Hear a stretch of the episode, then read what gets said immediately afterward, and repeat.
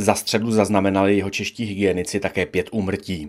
Podle Květoslavy Kotrbové, ředitelky Krajské hygienické stanice, je nejvíce nových případů nákazy ve věkové skupině 35 až 44 let a mezi školáky na 2. stupni.